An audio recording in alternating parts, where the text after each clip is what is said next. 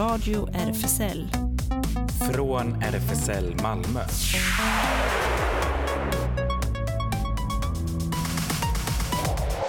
Välkommen till Radio R F S L, Riksförbundet för homosexuella, bisexuella, transpersoner, queeras och intersexpersoners rättigheter. Jonas heter jag och sitter här i studion eh, tillsammans med min gäst Anna. Welcome into the studio. Hello. eh, vi återkommer strax till dig och så har vi Ellen på andra sidan glaset. Precis. Härligt att ha en gäst med i studion igen, eller hur? Ja, det är fantastiskt. Det är alltid trevligare i studion. Anna, eh, Anna är från Space Malmö, mötesplatsen för alla inom det aromantiska och asexuella spektrumet, som ska faktiskt berätta om Aromantic Conference nu den kommande helgen, den nittonde till den tjugonde februari. Och det är faktiskt inf- inför the Aromantic Awareness Week nästa vecka. So we're going to talk a bit more. You're going to tell us a bit more what to expect from the weekend. And then also it's, it's going to be a full, uh, full weekend and full week, right? Yes, yes, that's the plan. Nice. Uh, och vad har vi mer, Ellen? Oj, ja, men uh, du har ju varit på Hermida. Ja. det, det låter mer, mer, vad ska man säga, eh, spännande kanske. Ja, just det, mer spännande än vad det varit. Ja. Jag har faktiskt varit på en läsning eh, på Bastionen. Och eh, den ska vi prata om. Det, teater, diktat och scenkonsthuset Bastionen som bjöd in till den re- readingen, eh, för, eh, ja, föreläsningen av pjäsen Hermida av eh, Johan Svensson. Och Johan Svensson har ju varit med oss här eh, och pratat om eh, en av sina tidigare pjäser. Eh, och det ska vi ha. Eh, sen har vi såklart en hel del eh, nyheter och det händer. Massor med det händer. Massor med det händer, för eh, coronarestriktionerna har släppt så att kulturlivet är helt plötsligt på tillbakagång. Eh, och sen så får ni såklart hålla eh, ut, tänkte jag nästan säga, eller hålla in eller så. Men för att klockan nitton så fortsätter det, eller hur? Precis, med ungdomsredaktionen, och då blir det recension av två spännande filmer mm. från FEMA. Precis. Och om du som kära lyssnare som lyssnar såklart varje vecka exakt live helst eh, mellan arton och nitton. Så då vet du att vi förra veckan pratade om veckans guldkorn som var eh, Generation, tv-serien. Och jag tänkte att eh, vi kan öppna med en till låt från den här tv-serien här. Lite spansktalande Rubio I R. Välkommen igen.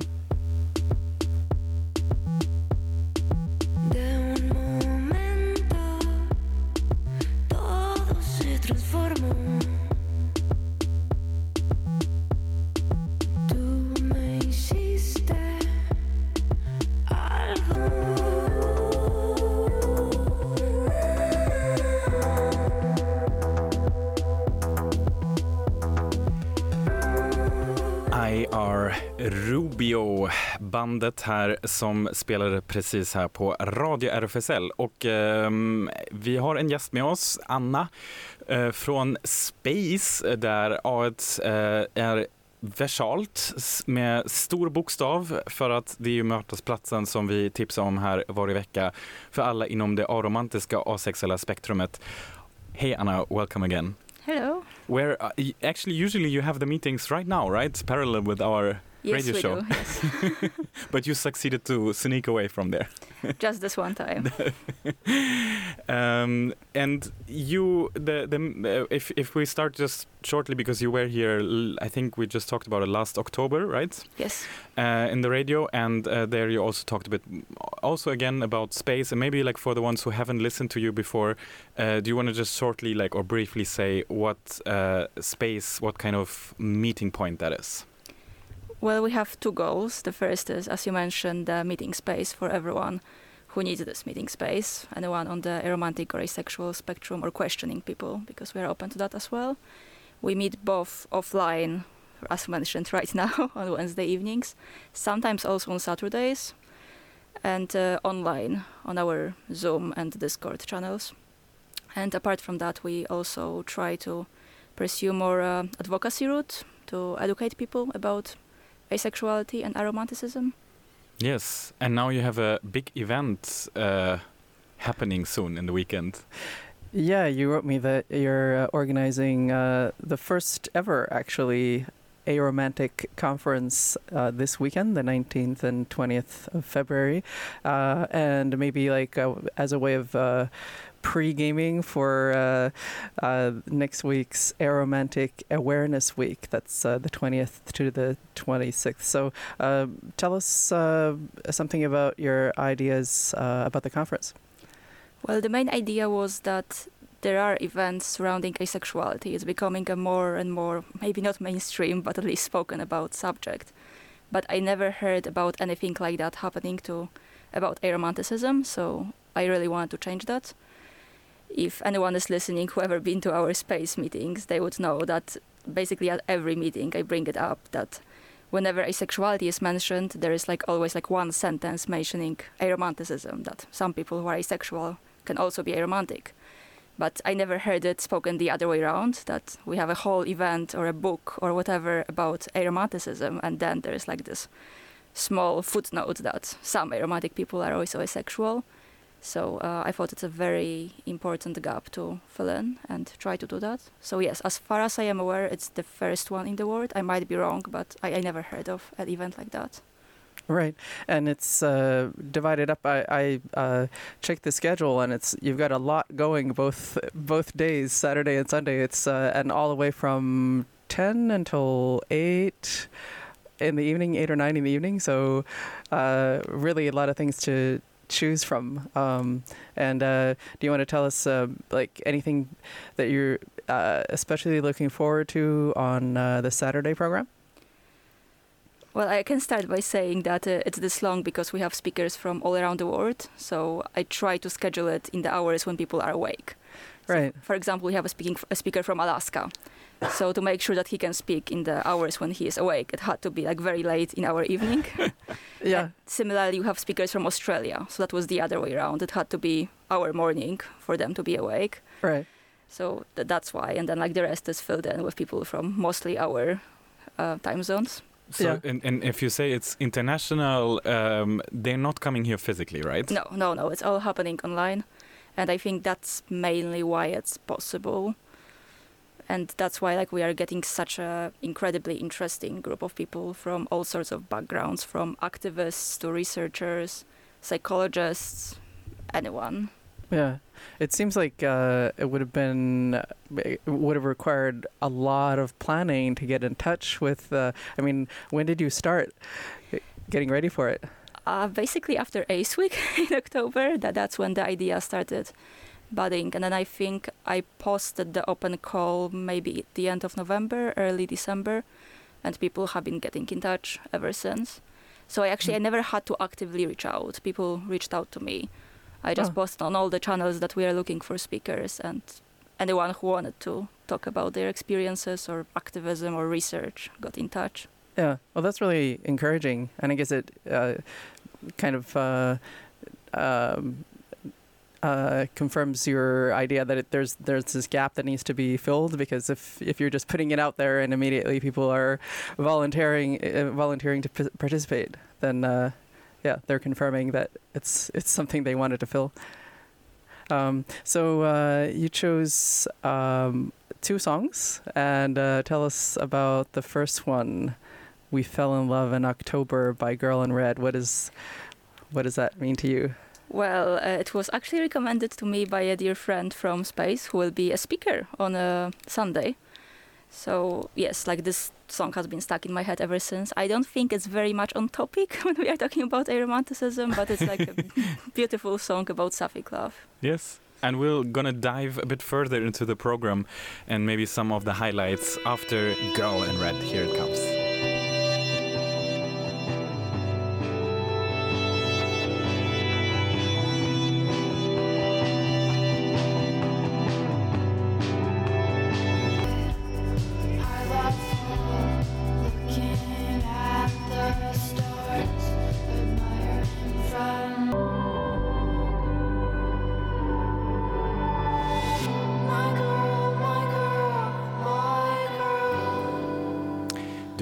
Lyssna på Radio R F S L och det här var We Fell in Love in October, Girl in Red.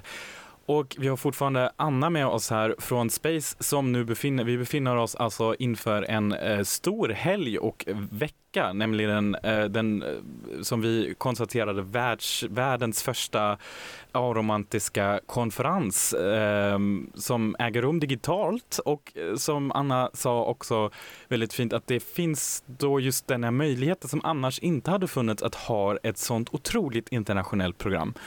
And that's what I was just thinking, because I'm really curious. You said, like, okay, you have speakers from Alaska and you have speakers from Australia. And I saw in the program also you have um, uh, someone speaking about um, uh, aromanticism in uh, or a- aromanticity in Southeast Asia. Um, can you, like, I mean, it's, it's like it's a full program. Um, can you give us a bit of guidance? Like, what what, what would you point out there? Like, a, m- doesn't need to be a highlight, but something like interesting. What was unexpected for you to include into the program? Well, first of all, I am really glad that we have this uh, point on our schedule that you just mentioned about uh, aromanticism in Southeast Asia, because it's um, by a very, w- at least in my uh, circles, very well-known activist from India. Uh, who doesn't want to be named. Yeah. But um, yeah, like I'm really glad that he got in touch, and uh, he will have this two-hour-long um, uh, talk. To- talk. Yeah. Yes, sorry, a two-hour-long talk about um, this precisely context about Southeast Asia, because I- I'm not sure if you are aware. I guess it's not a well-known knowledge that Um, Southeast Asia is actually right now like the focus point of A S P E C uh, activism. Like that's why where, where it's that's where it's really developing right now. Like there are so many uh, activists, so many interesting um, research is happening. So I am really glad we have him in there. And is it also one of those who reached out to you? Or yes. Yes. yes. Wow. Yeah. So th- that was amazing. Um, we also have uh, two guests from uh, Aurea, which is. Um, Aromantic Union for Research, Education and uh, Advocacy, and uh, one of them will have a talk uh, in, on, on Saturday, on Saturday evening. It's about aromantic census, and I believe it's one of the first researchers which is which reaches out to everyone around the world uh, on the aromantic spectrum. So it will be about the very initial results, as well as on Sunday there is something called A R O U Q Research. And it's about an Australian research, um, and it was like the first academic research focusing on aromanticity on mm. a international. What what what have these, especially if it's on this international level, what have these uh, researchers or like still very recent? Like, what is their focus point when it comes to? Is it uh, just like? Um, talking about aromanticism in a way like to make people aware of it, or is it like what what they're studying exactly there? It focuses on people's experiences, so um, all of those researchers, because I filled in all of them, are very similar. Like first of all, like it uh, focuses on like how you identify your romantic, sexual orientation, your gender, to see like um, how big um, intersection is trans, for example, because we have a big overlap with the trans community. And then it's mostly the questions about coming out, discovering identity, and uh, also arophobia, so like bad experiences mm. you had. You also you just mentioned that you have on uh, on Sunday at seven p.m. you have uh, uh, Aero, uh, Mantic and Trans panel discussion. Yes. So what are you going to be discussing in that panel then? Well, I am curious to find out. Yeah. I actually don't know, but I have uh, five speakers who are all very eager to talk about their experiences and about how those two identities overlap. So I, I trust them to provide a very interesting discussion, and I, I definitely recommend this one. Yes. And and what would you s- think about like the the um, how is it like the, the attendance is uh, you register online, and is it f- open for people like I mean uh, similar to space, like people within the spectrum of uh, aromanticism, and like who else is also like people what what, what people should join, what you would say? Everyone. Everyone. Should join. Yeah. Everyone should join. I mean uh, some of those sessions deep very. deeply, dive very deeply into the topic. So like maybe if you are fresh from the street, never heard about it, you might have troubles catching up. But uh, many of those sessions, I think, are perfectly accessible to everyone. And that's the purpose. Like we really want to spread the word that uh, aromatic people exist mm. and they have very diverse experiences, which we hope to highlight. And uh, have you, um, I mean, I can imagine if you got already so many speakers who reached out to you beforehand, um, then I can imagine the interest in registration and like people, number of attendance has been similar, rising? Yes, it's very yes. high so far. I opened, uh, well, the sale is a bad word because the conference is free. Yeah. But uh, I opened up registration uh, f- two days ago maybe, and uh, we are almost uh, at the full capacity because that Which is one hundred, because that's what the Zoom allows. Yeah. But I also expect that a lot of people will be coming in and out. Like, I don't expect people to stay there for an entire day, more yeah. be interested in particular talks. Yeah. So hopefully we yeah. will manage. And then people also, I guess, maybe sometimes, you know, like the Zoom digital sessions now, you gather several people in front of one screen. Yes. Physical screen share- sharing. Yeah. Right. Yeah. Uh, I mean, it's uh, several. I'm. I'm. Feel like I would. Uh, I'd be interested in uh, in lots of these. Um, uh, parts of the program, and uh, one that caught me, my eye was was actually the very first one on Saturday, deconstructing um, normativity, um, and uh, I I just imagine that uh, maybe it's like shining a light on on the norm that most people aren't even aware of, because as a norm it's just taken for granted. Um, and uh, what is, does anything kind of pop into your mind of like, this is a thing that like is so annoying that is constantly taken for granted, you know, like that that the norm t- constantly takes for granted, that is not the case? Uh, does anything stick out like uh. Well, I mean, just last week we had a um, visiting uh, team at our job, and they ask a very weird question. They were like, raise your hand if you're single. And I'm like, like, well, why do you care if you're single? Like, well, most of us are in our twenties, but it turned out that most people are married. So that, that was a very weird moment for me. Yeah, right. So that's based on the assumption that everybody wants to be in a romantic relationship. And so either like you already are successfully or you're not, and then that's a problem. Mm. Yes. Yeah. So you're going to have a lot to deconstruct now, but that's also why I was wondering about the target group of it, because if you, whom are you deconstructing it for? I think like this session should be pretty accessible, because uh, it will explain what uh, amat normativity is and um, how it uh, yeah, destroys lives of everyone, like, and why it's important to be aware, not only for aromantic people, but for a lot of other groups. Mm. Because yeah, I, I, I think like most norms, it's just not constructive to anything. Mm.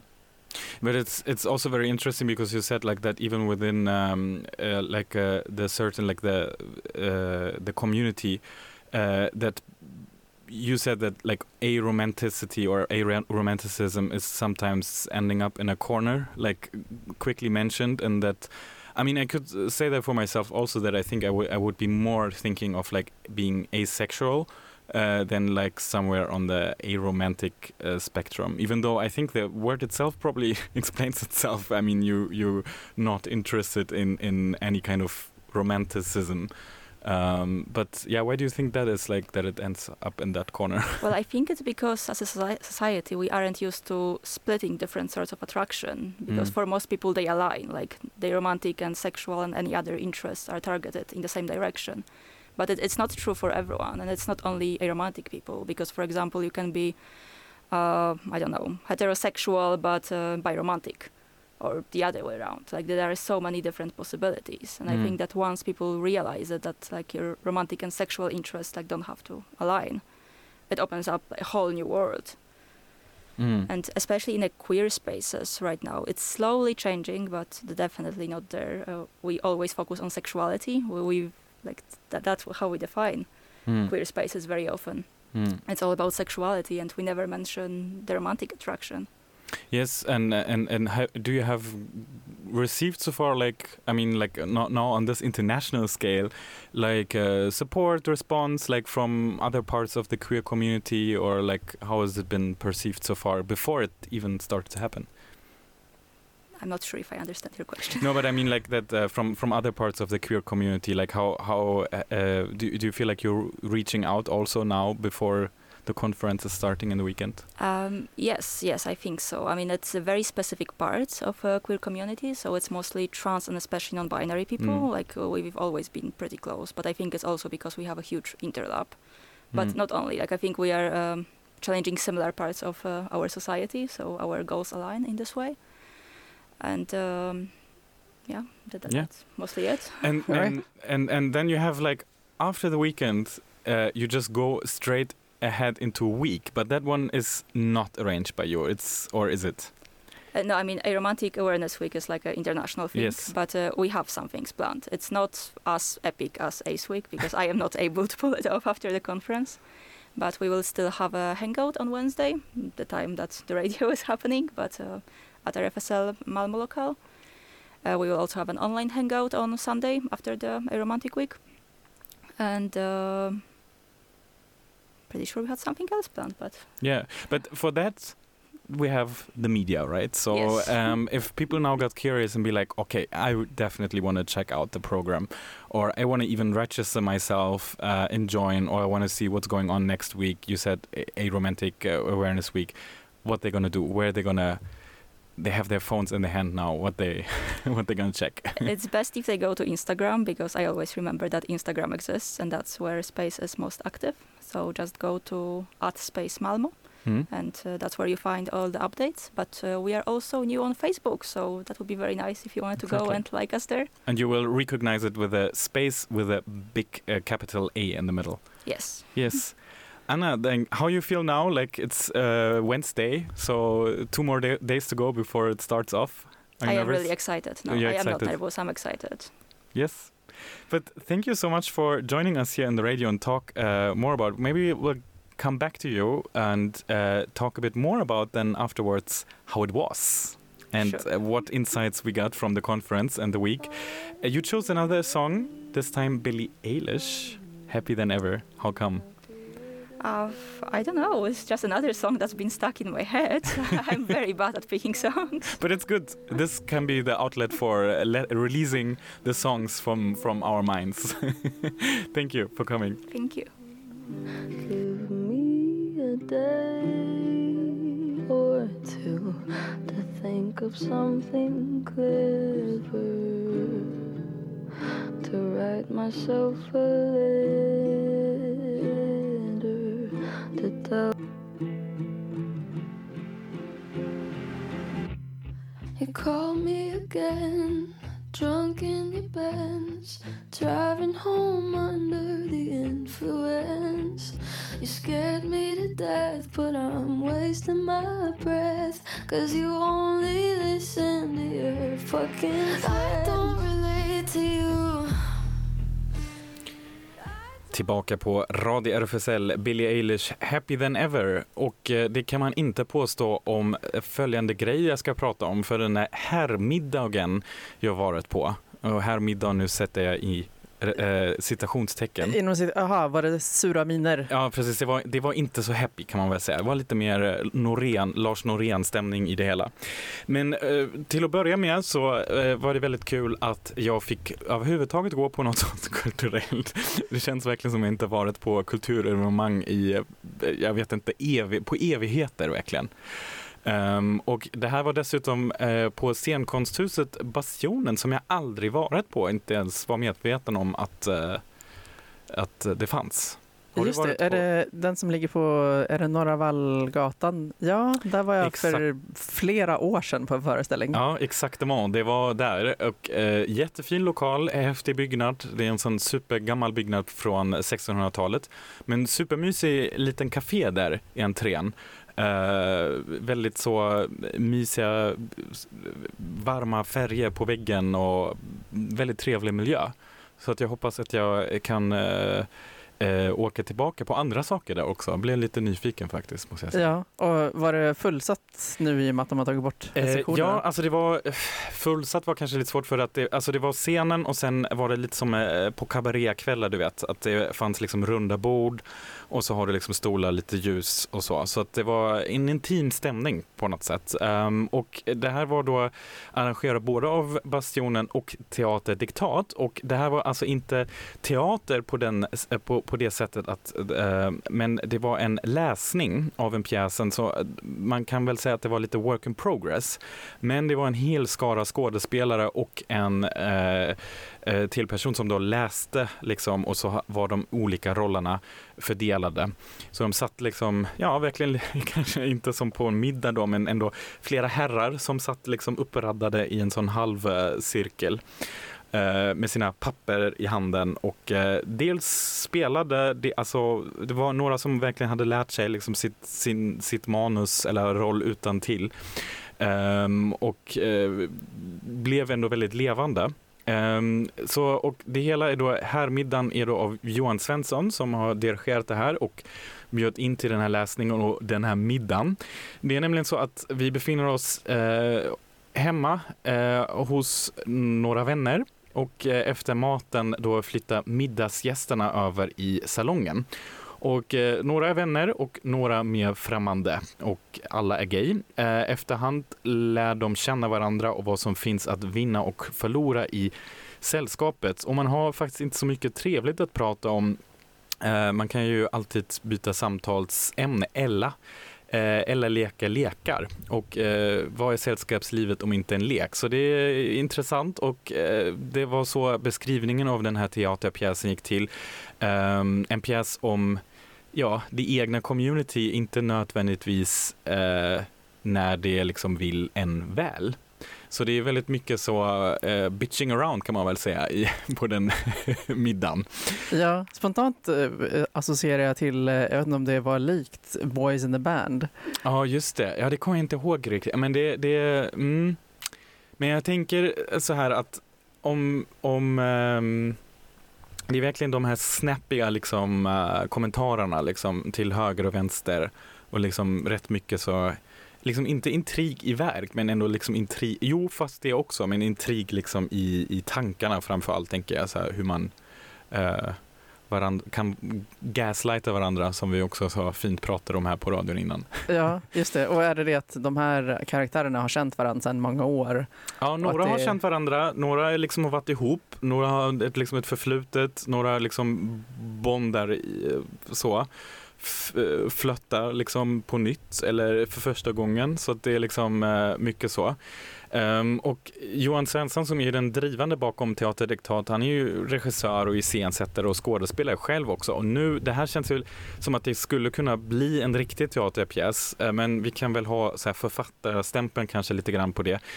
Eh, det här är faktiskt hans första egna dramatiska verk, och ehm, Eh, det var alltså som sagt att de här sex skådespelarna satt på varsin stol och läste sina repliker med manus i handen, medan scenanvisningar och annat lästes av en sjunde person. Och eh, Johan Svensson förklarar att det är en pjäs om det här egna communityt. Um, men ja, eh, replikföringen, det är verkligen, den är verkligen rapp, och eh, vi i publiken kan sortera in personerna verkligen så i, i olika fack. Eh, cyniken, ynglingen, bitchen och så vidare. Och eh, jag tyckte det var lite svårt kanske i, i början att, att sätta sig in, om man tänker sig lite ljudteater, att sätta sig in i folks, eh, alltså så här, vad är det, vad befinner vi oss någonstans nu? Um, Men det snabba bollandet mellan de olika namnen eh, var lite alltså förvirrande, och det statiska kanske i en sån läsning gör det inte lättare. Um, det hade nog kanske varit bättre om de personer som i scenanvisningar sägs gå ut eller komma in verkligen hade gjort det. Uh, och det märkte man också lite på m- några skådespelare, att de var ändå så, de, de ville agera ut på det de, uh, de gjorde. Några reste ju sig och kanske så här skulle ändå Eh, ta fram skålen med liksom papperslappar som eh, den här leken gick ut på. Stycket hade kanske också vunnit på en smula mer fördjupning här och var. Eh, ibland blev kasten i, i handlingen lite väl tvära, men skådespelarna, de gjorde verkligen ett superbra jobb och lyckades mer eller mindre förmedla de känslor som finns i det här manuset. Och det kommer bli verkligen spännande att se om den här pjäsen blir då på riktigt iscensatt. Det var också ganska många namn som man här i Malmö kanske känner igen. Magdi Saleh från eh, Stadsteatern, och eh, Lukas Oldemonikov, Viktor Flarkell, Anders Bl- eh, Blent- Blentare, Blentare, jag funderar hur man uttalar det. Peter Öberg, Linus Nilsson, och då eh, som sagt regisserad av eh, Johan Svensson. Eh, intressant, verkligen. Eh, Ja, tyckte du att det, det gjorde sig bra i det formatet? Eller tänker du att det hade egentligen varit bättre om det var i, i filmformat?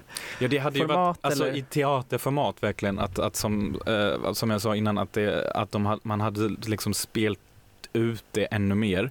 Sen är det ju intressant, jag tyckte det var också, fanns också en fördel i det, för det, liksom, det, det händer ju saker, liksom de spelar den här superintriga liksom, leken där man ska, man ska ta, fiska upp en lapp, man har skrivit en aktivitet på lappen och så ska man liksom, alla ska ta en lapp och ska läsa upp vad det är för aktivitet och så ska man utföra den.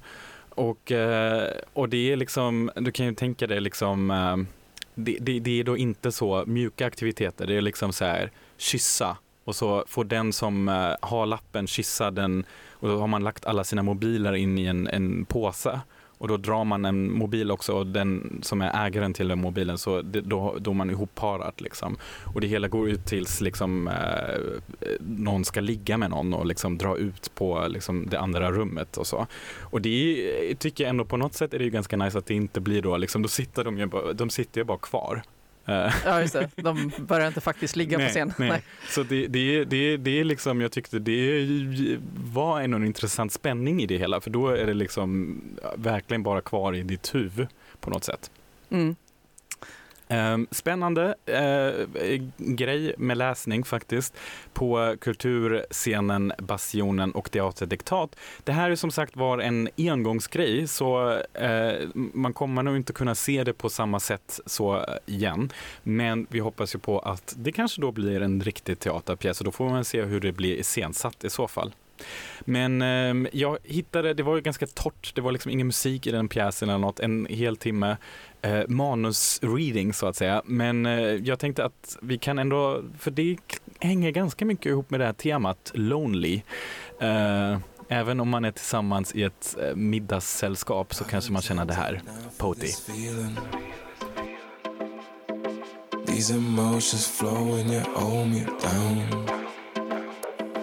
When away you scratch and you peeling. Find your way now, your own way now. The closer I thought we got to, I'm lonely and lonely come through. Get drunk, oh it's time to make you move. Radio R F S L Nyheter. I torsdags konstaterade diskrimineringsombudsmannen att det är diskriminering att använda ett oönskat pronomen. Därför ska en skola i Mellansverige nu betala en drabbad elev hundrafemtio tusen kronor i ersättning. Läraren använde medvetet fel pronomen till transbarnet som Aftonbladet valt att kalla för Saga.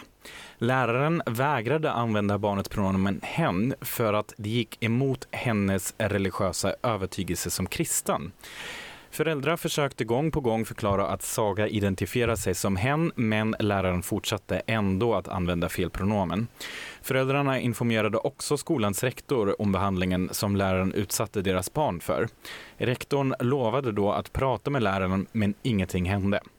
Efter att läraren trakasserade barnet i åtta månader blev hon avstängd och avskedad, skriver Aftonbladet. Att en lärare mot en, mot en elevs uttrycka, uttryckliga vilja medvetet låter bli att använda det pronomen som eleven identifierar sig med är en allvarlig form av trakasserier och något som en rektor omgående måste se till upphör. I skolan ska alla elever känna sig trygga och respekterade och inte behöva utsättas för diskriminering.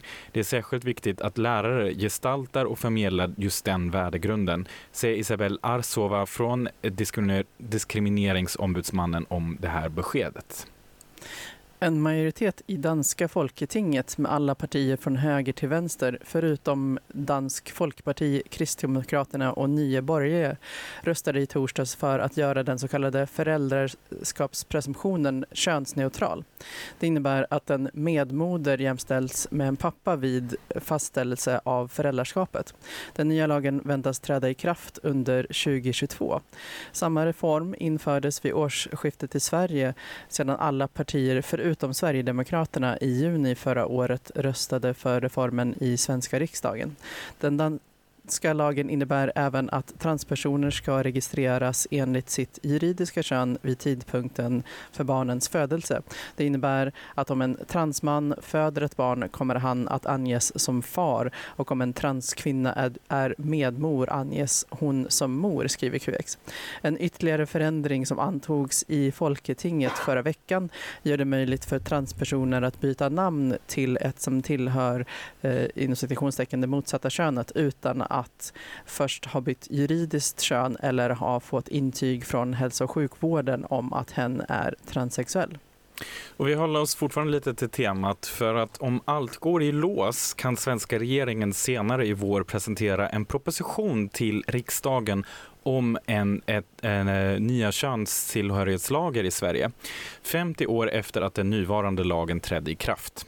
Detta sedan nittio huvudsakligen positiva yttranden från hundrafemtioåtta inbjudna myndigheter och organisationer har kommit in som svar på regeringens utkast till lagrådsremissen Vissa kirurgiska ingrepp i könsorganen och ändring av det kön som framgår av folkbokföringen. Av H B T Q I-förbunden är det R F S L som tillsammans med R F S L Ungdom lämnat in svar, liksom H B T, Socialdemokraterna och de två inbjudna transorganisationerna Transammans och Transförbundet F P E S. Rent allmänt kan remissvaren sammanfattas så att de kvinnoorganisationer som svarat motsätter sig förändringarna av könstillhörighetslagen som föreslås med hänvisning till att det skapar problem för jämställdhetsarbetet och förändrar synen på kön. De vill se en mer genomgripande jämställdhetsanalys. H B T Q-rörelsen liksom barnrätts- och människorättsorganisationer ställer sig bakom reformerna trots att de inte är helt nöjda, och de använder den enskildes självbestämmande och välmående som huvudargument. Här framförs dock kritik mot avsaknaden av en barnkonventionsanalys. Och vi kan länka ut alla de här remissvaren från regeringen som det kan vara lite pilligt att ta sig igenom kanske, men vi lägger ut det ändå. Och idag meddelar bokförlaget Nordstedts att de den trettonde maj kommer ut med boken Jag kom inte ut, jag blev mig själv. Ann-Kristin Rut föddes på nittonhundrafemtiotalet, fick namnet Åke och växte upp i en kyrklig småländsk familj. Tidigt kände Åke sig annorlunda, avvikande, men det fanns ingenting i hans värld, vare sig inom honom själv eller i omgivningen, där det kunde speglas eller ta plats. Han fick bära på en längtan som trängde sig på för att hitta vägar ut. Till slut fick det bära eller brista. tjugohundratio blev hon sig själv, femtioåtta år gammal. Sedan dess har hennes liv varit stoff för bästsäljaren Min pappa Ann-Kristin av dottern Ester Roxberg och filmen Min pappa Marianne med Rolf Lassgård i huvudrollen. Själv har hon i många år föreläst landet runt om transperspektiv och könsidentitet. Först nu berättar hon sin egen historia. Och vi rör oss över till Ryssland. Den här veckan lämnar Rysslands justitieministerium in en stämningsansökan för att likvidera det ryska H B T Q-nätverket Sphere Foundation. De hävdar att gruppens aktiviteter strider mot traditionella värderingar. Nätverket arbetar för att främja och skydda rättigheterna för lesbiska, homosexuella, bisexuella och transpersoner i Ryssland. Och under Tjetjeniens fruktansvärda anti-gay-utrensning tjugosjutton ledde nätverket ansträngningarna att stoppa övergreppen och evakuera överlevande. Enligt Press Service for Saint Petersburg Courts hävdar ministeriets stämningsansökan att all, all verksamhet i Sphere strider mot den statliga politiken utformad för att bevara, expandera och utveckla landets humankapital. Departementet anklagar också Sphere för att sprida H B T-åsikter, för att arbeta med personer under arton år och för att försöka ändra den ryska federala lagstiftningen angående H B T-rörelsen.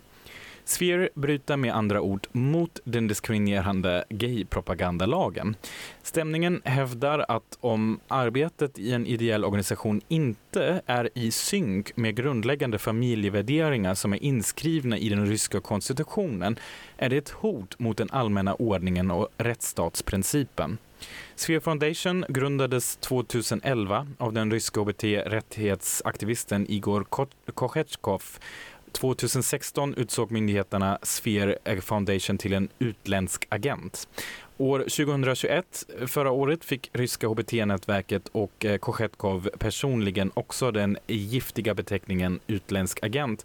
Och ungefär samtidigt då organiserade statligt sponsrade medier en ondsinnad smutskastningskampanj mot själva nätverket och Kochetkov. För första gången har en kyss mellan ett samkönat par visats i tv i Singapore, där det är olagligt att sända innehåll som, citat, glamoriserar en homosexuell livsstil, slutcitat. Ett tidigare livesänd nyhetsinslag från Singapore har gått viralt. I nyhetsinslaget syns en reporter från Channel News Asia rapportera från en bar. I bakgrunden går två män förbi som tittar mot kameran. Plötsligt dyker de upp igen i bild och delar en redig kyss, och därmed skrivs de in i Singapores regnbågshistoria för att ha kammat hem den första tv-sända kyssen mellan ett samkönat par, rapporterar L G B T Nation, citerad av Q X. I Singapore är det olagligt att, citat, visa och glamorisera en homosexuell livsstil. Något som nog kan konstatera att paret lyckades mycket bra med, skriver Q X. Just det. Och eh, nu ska vi till lite andra nyheter, nämligen det som kanske några av er väntar på. Melodifestivalen såklart. Och Melodifestivalens andra omgång i lördags gjorde, där gjorde youtubern Tone Sekelius succé och gick vidare i tävlingen med sitt nummer My Way. Hon blev också historisk som den första transpersonen att delta i svenska Mello. Tone framträder i en slags trenchcoat med gigantisk släp, alltsammans i brunt tyg. Men mitt i numret sker en dramatisk avklädning, och där står Tone plötsligt i en elegant svart aftonklänning. Inför tävlingen förklarade hon i Dagens Nyheter att hon egentligen inte vill vara politisk, men hoppas att hennes medverkan i tävlingen ändå kan öppna dörrar. Om, och om sitt nummer säger hon så här: låten handlar om hur sjukt det är att det finns människor i världen vars själva existens på olika sätt är olaglig. Samtidigt är den ganska glad och rent melodisk. Man kan lyssna på den och känna, woho, fan vad kul, låt oss dansa. Och sen läsa texten och tänka, oj, det var mörkt. I tävlingen fick Liamoo flest röster dock och studsade snabbt över till finalen. För övriga blev det nervpirrande väntan medan poängarna från de olika åldersklasserna rasade in. Johan Lundvik följde med Liamoo till finalen medan Tone och Alvaro Estrella gick till semifinalen. Oscar Sia skötte programledarskapet med säker hand tillsammans med Farah Abadi som strålande sidekick. I den här deltävlingen fick de också hjälp av veteranen Eva Rydberg som fick briljera i ett dansnummer tillsammans med Oscar. Men låt oss höra då Tone Sekelius med My Way.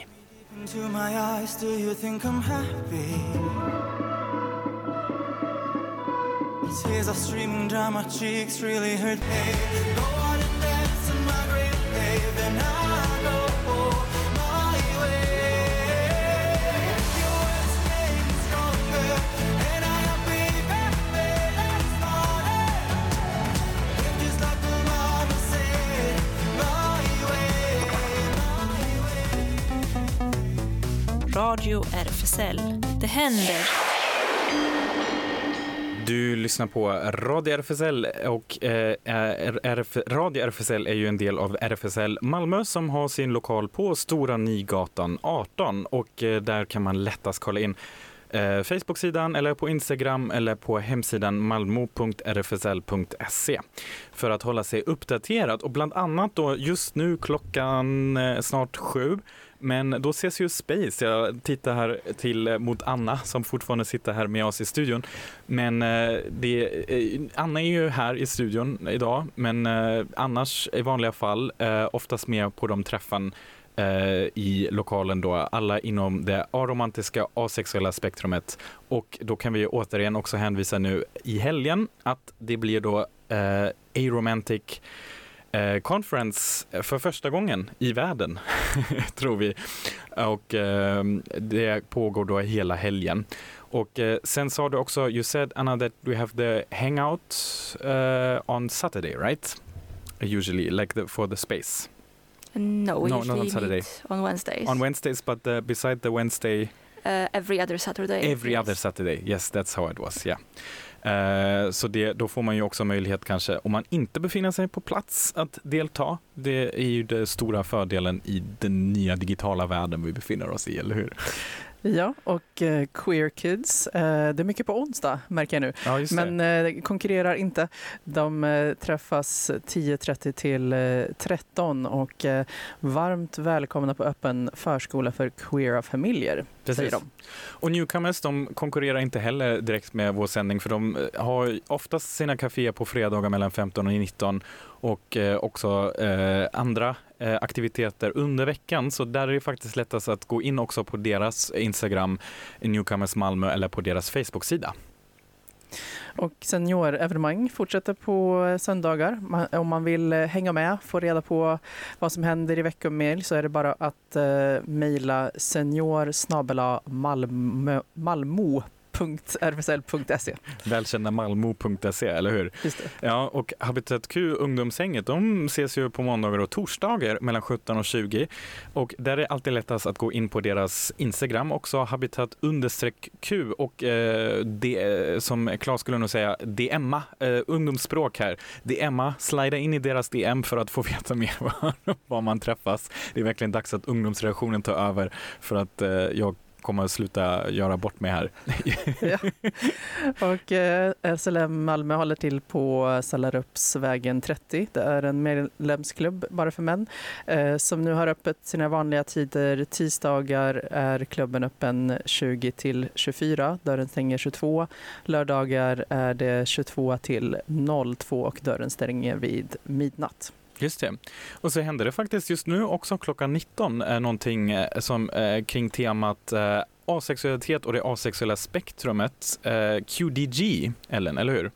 Precis, och det är del av eh, flera återkommande samtal som kommer äga rum på page tjugoåtta. Eh, och jag tror att man hinner om, man, om, om du lyssnar live nu. Och, eh, ta på dig jackan nu. Precis, för att eh, det börjar om fem minuter, men håller på till eh, tjugoett har jag för mig. Ja, då har man ju tid. Och eh, samma gäller också kanske eh, bokcirkeln. Den kan man också joina fortfarande. Den började klockan halv sju eller arton trettio till tjugoett. Den är ju onsdagen nu fram till den sextonde mars. Jag har sett väldigt fina bilder av bokcirkeln Lisa och Lilly, och det är nu del två i samarbete med A B F Malmö. Så man fortsätter, man behöver inte oroa sig för om ifall man inte har läst boken. Eh, det är också fin community-möte helt enkelt. Man eh, lyssnar på avsnitt av boken, diskuterar lesbisk historia, kvinnokamp samt demokratiska processer. Och hela frågan är kanske hur skapar man förändring samt lyssnar på varandra och delar ögonblick i våra egna historier. Så det är väldigt fint. Um, och eh, boken är ju Lisa och Lilly, en sann kärlekshistoria av Mian Lodalen. Och Whatever Malmö och A B F bjuder in till denna spännande bokcirkel. Mm. Och är man sugen på film så går Fördom och stolthet, en queer filmhistoria, eh, lördag den tjugosjätte på Panora. Och nu kanske man inte måste vara lika snabb på att boka när det inte är restriktioner. Exakt. Och vill man höra lite mer om den filmen så kan man ju hänga kvar nu faktiskt eh, efter den här s- eh, timmen, för då kommer ju ungdomsreaktionen p- p- berätta lite mer, eller hur? Ja, annan, annan film. Ja, just det. Det, det blir en annan film. Ja, det är så många filmer nu. Ja, man, man blir, det. Vi har det lyxproblemet nu att vi bara badar i. Ja.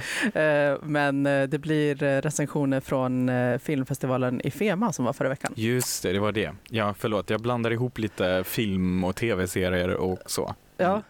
Men, och sen är det ju också så att eh, Barberaren i Sevilla hade premiär på Malmö Opera, och den spelas ju fram till den trettioförsta mars. Och i denna uppsättning av Barberaren hämtad från Operafestivalen i Glyndebourne, då är det tydligt varför den blivit en av de mest älskade operorna. Humorn, auktoritetstrotset och de kända melodierna såklart. Men det börjar med en blodig näsa, en envis katt och en kör av eh, buanden. Så eh, det är spännande. Där kan man också fritt framboka sin biljett nu faktiskt. Ja, det var ja, kanske det, väl, det vi hade. Det är väl kanske lite det vi hade. Annars får vi tipsa också. Gå in på vår Instagram äh, Linktree. Där kan ni också hitta mer information och där kan vi länka upp också till äh, allt möjligt som händer. Men nu är det dags för ungdomsreaktionen med Sara. Och vi ska avsluta med favoritband. Äh, radions egna favoritband här, man kör Leila. Och äh, jag får också tacka för mig idag för att jag kommer inte höras nu ett tag framöver. Så att, äh, men Ellens röst är ju kvar. Jag hänger kvar. Hej då, tack för idag. غيرنا روض عصير لا يتحكم بالمصير نحن من نسيم منطير ومنرتد على التدمير بس تتشرق بسؤال عن تدهور الأحوال بيسكتوك بشعارات عن كل المؤامرات خوانوك القطيع كل ما طلبت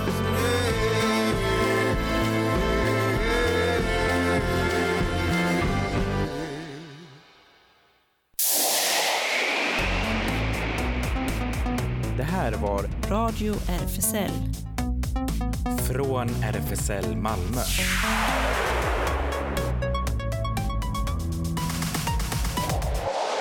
Kolla in Radio R F S L på Instagram och Facebook för mer information.